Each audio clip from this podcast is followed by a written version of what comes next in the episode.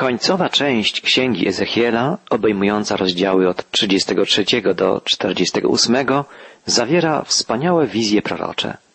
Boży prorok rysuje obraz chwały mesjańskiego królestwa, obraz świetności i piękna nowych czasów.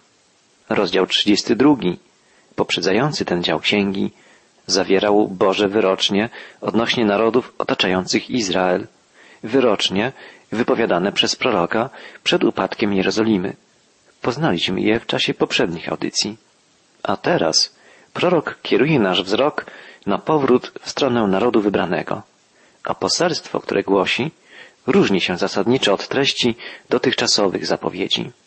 Do tej pory wszystko, co dotyczyło Izraela, wiązało się ze zbliżającą się klęską Jerozolimy, ze zburzeniem świątyni i tragedią ludu judzkiego uprowadzonego do niewoli babilońskiej. Teraz, gdy upadek Jerozolimy stał się faktem, prorok wybiega myślą w przyszłość i przekazuje swym rodakom wizję nowych czasów, wizję odrodzenia, nawrócenia i przywrócenia Królestwa Bożego. Ezechiel zapowiada ustanowienie tysiącletniego Królestwa Mesjańskiego, kiedy znów manifestować się będzie na ziemi w sposób widzialny Boża chwała. Rozproszony naród wybrany ma żyć w oczekiwaniu na nadejście nowych czasów. Przed upadkiem Jerozolimy wielu Izraelitów wierzyło w niezniszczalność świątyni. Ludziom wydawało się, że Bóg będzie chronić Jerozolimę zawsze, nawet kiedy jej mieszkańcy odwrócą się od Niego, odmówią Mu posłuszeństwa. Teraz, gdy te nadzieje upadły, możliwe staje się upamiętanie, nawrócenie przynajmniej części narodu wybranego i odrodzenie nowego Izraela w przyszłości. Taką nadzieję wyraża Ezechiel, a czyni to w imieniu Pana, przekazując wizję podarowane mu przez Niego, Boga Stwórcę, Pana historii. Dzisiaj ludzie wierzący także żyją nadzieją. Nadzieja ta nie jest oparta o osiągnięcia współczesnej nauki, techniki, psychologii, filozofii czy polityki. Ludzkie wysiłki prowadzą, jak widać coraz wyraźniej, donikąd. Nadzieja na lepszą przyszłość wynika z wiary w prawdę i moc Bożego Słowa, wiary w to, że Bóg ma w swoim ręku losy narodów i że przeprowadzi swoje zbawcze plany kierując dziejami narodów, w tym swego narodu wybranego. Od początku 33 rozdziału Księgi Ezechiela czytamy Pan skierował do mnie te słowa.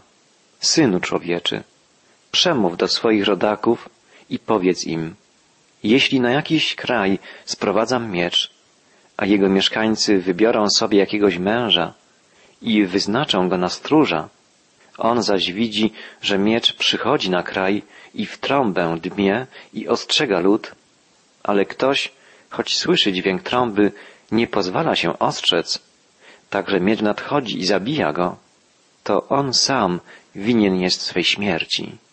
Najpierw Bóg wyjaśnia poprzez usta proroka, że ci wszyscy, którzy zginęli w tragicznych dniach oblężenia Jerozolimy, sami winni byli swojej śmierci, gdyż nie usłuchali ostrzeżeń i napomnień, nie upamiętali się, nie nawrócili i w konsekwencji spotkał ich sprawiedliwy sąd.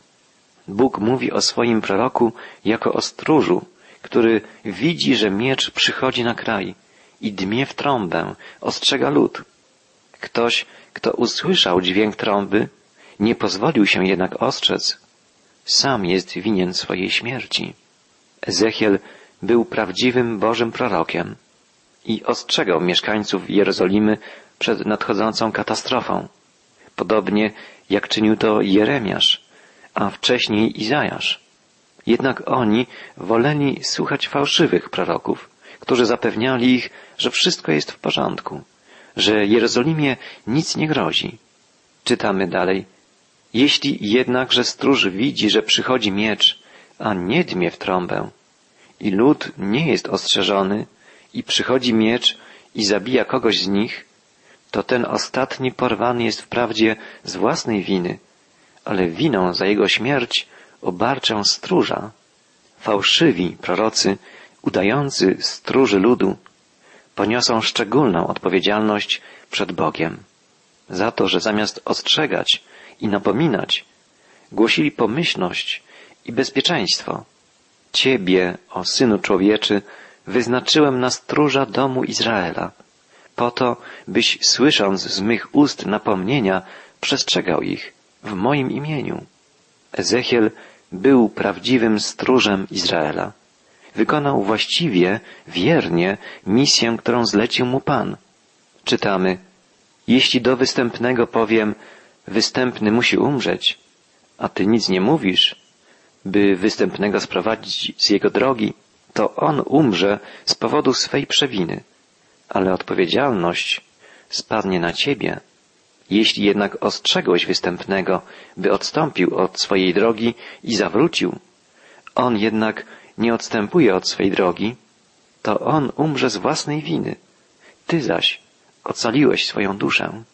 Zadaniem Bożego Stróża jest ostrzegać, powiadamiać tych, którzy żyją bez Boga, że czeka ich Boży Sąd. Także dzisiaj każdy kaznodzieja, każdy ksiądz, pastor, ewangelista, misjonarz, diakon, każdy, kto głosi Słowo Boże, jest odpowiedzialny za to, żeby przestrzec ludzi żyjących w grzechu przed czekającym ich sądem Bożym.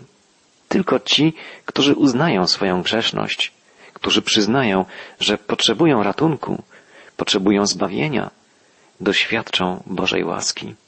Dlatego tak ważne jest, by każdy głosiciel Bożego Słowa zwiastował potrzebę upamiętania się, nawrócenia i przyjęcia Bożego daru zbawienia w Jezusie Chrystusie. Dalej czytamy, Ty, o Synu Człowieczy, mów do domu Izraela. Powiadacie tak, zaprawdę nasze przestępstwa i grzechy ciążą na nas. My wskutek nich marniejemy. Jak możemy się ocalić? Powiedz im, na moje życie, wyrocznia Pana Boga. Ja nie pragnę śmierci występnego, ale jedynie tego, aby występny zawrócił ze swej drogi i żył. Zawróćcie, zawróćcie z waszych złych dróg. Czemuż to chcecie zginąć, domu Izraela? Z treści tego przejmującego wołania wynika jasno i niezbicie, że Bóg nie chce śmierci nikogo z grzeszników. Pragnie, by grzesznicy się upamiętali, by się nawrócili. Pragnie zbawić wszystkich. Dlatego wzywa każdego człowieka. Przyjdź do mnie. Odwróć się od grzechu. Odwróć się od zła. Chodź za mną. Tak wzywał Jezus Chrystus. Tak wzywa Bóg Ojciec. Czytamy w Piśmie Świętym, że w niebie panuje wielka radość, gdy nawróci się choć jeden z grzeszników. Bóg przemawia dalej do proroka. Mówią jednak twoi rodacy, nie jest słuszne postępowanie Pana, podczas gdy właśnie ich postępowanie nie jest słuszne. Ludzie często kwestionują Bożą sprawiedliwość. Twierdzą, że to Bóg postępuje niesłusznie, podczas gdy prawda jest taka, że ich własne postępowanie jest złe, niesprawiedliwe, bezbożne. Tak było w przypadku rodaków Ezechiela, którzy uważali, że Bóg potraktował ich zbyt surowo, wypędzając ich z ziemi obiecanej. Prorok przekazuje dalsze ważne słowa Pana.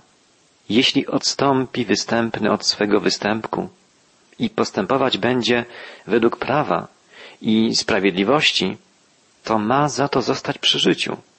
A wy powiadacie, postępowanie Pana nie jest słuszne. Będę sądził każdego z was, domu Izraela, według jego postępowania. Każdy ponosi osobistą odpowiedzialność za swoje postępowanie. Każdy też osobiście musi podjąć decyzję, czy chce żyć zgodnie z Bożym Słowem, czy też nie. Drogi przyjacielu, ta prawda dotyczy także mnie i ciebie. Kimkolwiek jesteś, staniesz kiedyś przed obliczem Boga i On rozliczy cię z twojego postępowania. Jeśli nie nawróciłeś się, nie poprosiłeś Boga o przebaczenie i oczyszczenie, zostaniesz osądzony i potępiony.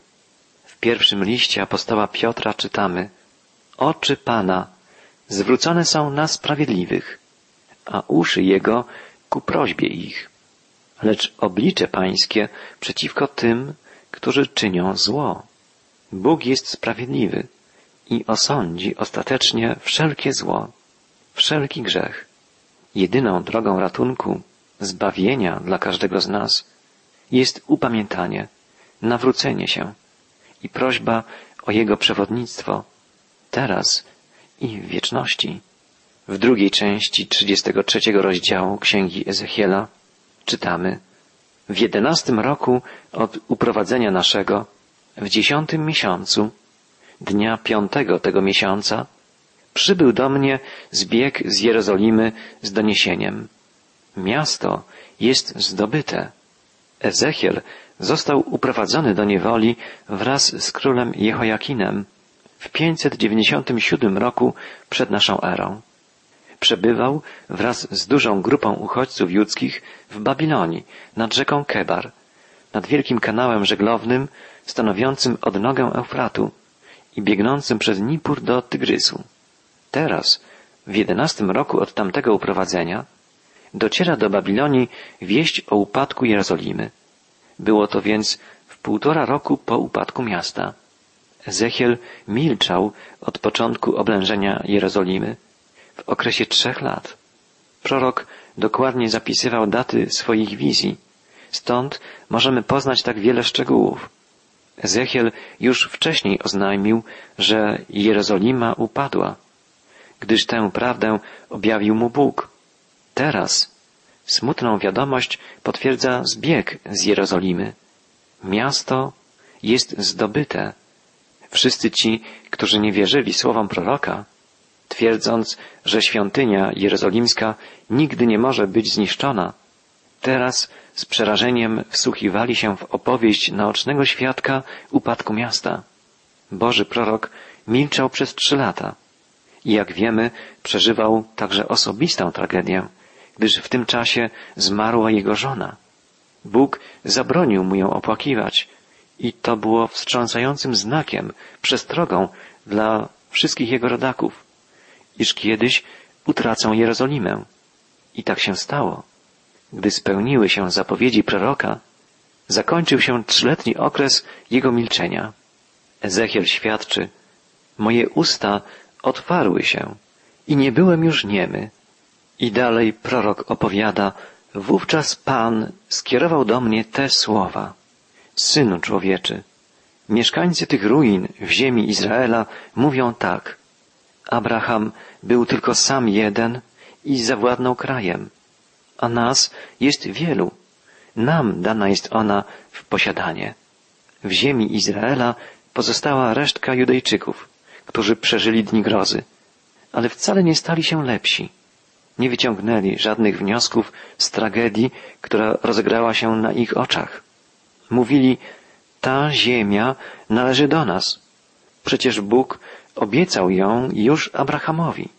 Tak, ale Abraham był wierny był posłuszny Bogu, był człowiekiem wielkiej wiary i dlatego Bóg mu błogosławił.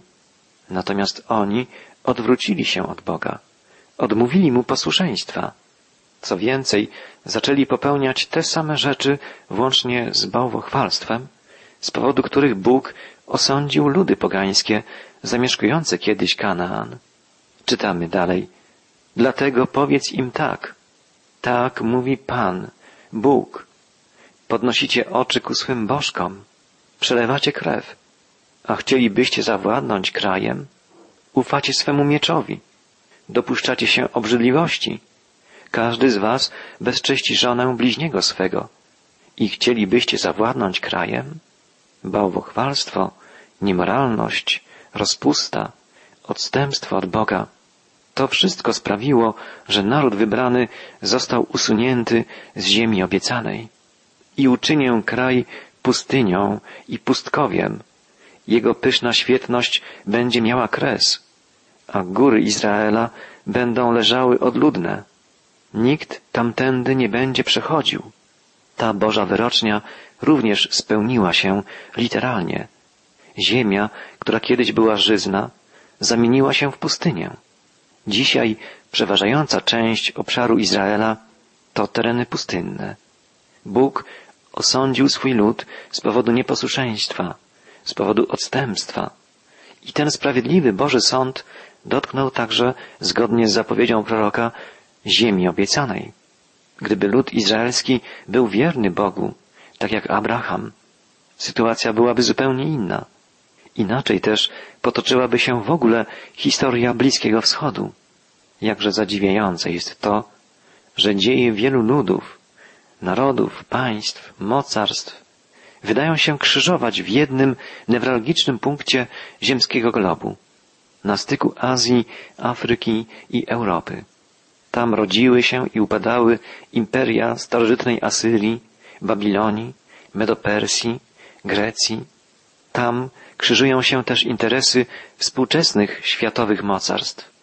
W tamtym rejonie znajdują się wielkie zasoby ropy naftowej, najważniejszego surowca energetycznego dzisiejszej gospodarki, przemysłu, transportu. Tam też krzyżują się wpływy najstarszych kultur i największych religii świata judaizmu, chrześcijaństwa i islamu. W tym miejscu, na styku szlaków wiodących w głąb Afryki, Azji i Europy, osadził Bóg swój lud, naród wybrany, który otrzymał zadanie składania świadectwa o nim, o jedynym, żywym, wszechmocnym Bogu. Izrael otrzymał Boże objawienie, Boże prawo, Boże Słowo. Zadaniem Izraela było rozgłaszanie wieści o Panu i Stwórcy i o Jego Mesjaszu, Synu, Zbawicielu świata. Choć Izrael w wielu aspektach zawiódł, nadal odgrywa i będzie odgrywał szczególną rolę w dziejach ludzkości. Bóg przeprowadzi swoje plany, wykorzystując nawet nieposłuszeństwo Izraela do realizacji swoich zamierzeń. Bóg tak kieruje historią, by wszystkie narody mogły dostąpić zbawienia, a szczególną naszą uwagę powinno przyciągać to, co dzieje się na Bliskim Wschodzie, w miejscu tak newralgicznym, niespokojnym, zarówno w starożytności, jak i w dobie obecnej. W końcowej części 33 rozdziału Księgi Ezechiela czytamy dalej. Synu człowieczy, Twoi rodacy opowiadają o Tobie przy murach i bramach swych domów i mówią jeden do drugiego, pójdźcież i posłuchajcie, co też to za słowo, które wychodzi od Pana. I przychodzą do Ciebie, jak na zebranie ludowe, siadają przed Tobą i słuchają Twoich słów, jednakże według nich nie postępują, bo kłamstwa są w ich ustach, według nich oni postępują, a serce ich ciągnie ich do zysku. Ludzie wstrząśnięci wieścią o upadku Jerozolimy przyszli, by słuchać Ezechiela. Ich zainteresowanie tym, co ma do powiedzenia Boży prorok, było jednak powierzchowne, pozorne. Tak naprawdę nie byli gotowi, by wsłuchać się w Boże Słowo i zacząć żyć zgodnie z Bożymi wezwaniami.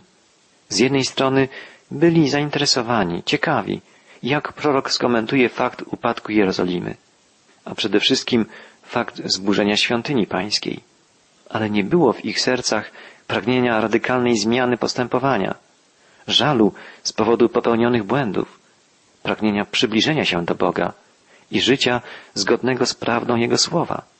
Niestety, podobna jest dzisiaj postawa wielu współczesnych ludzi, którzy w jakimś stopniu są zainteresowani Ewangelią.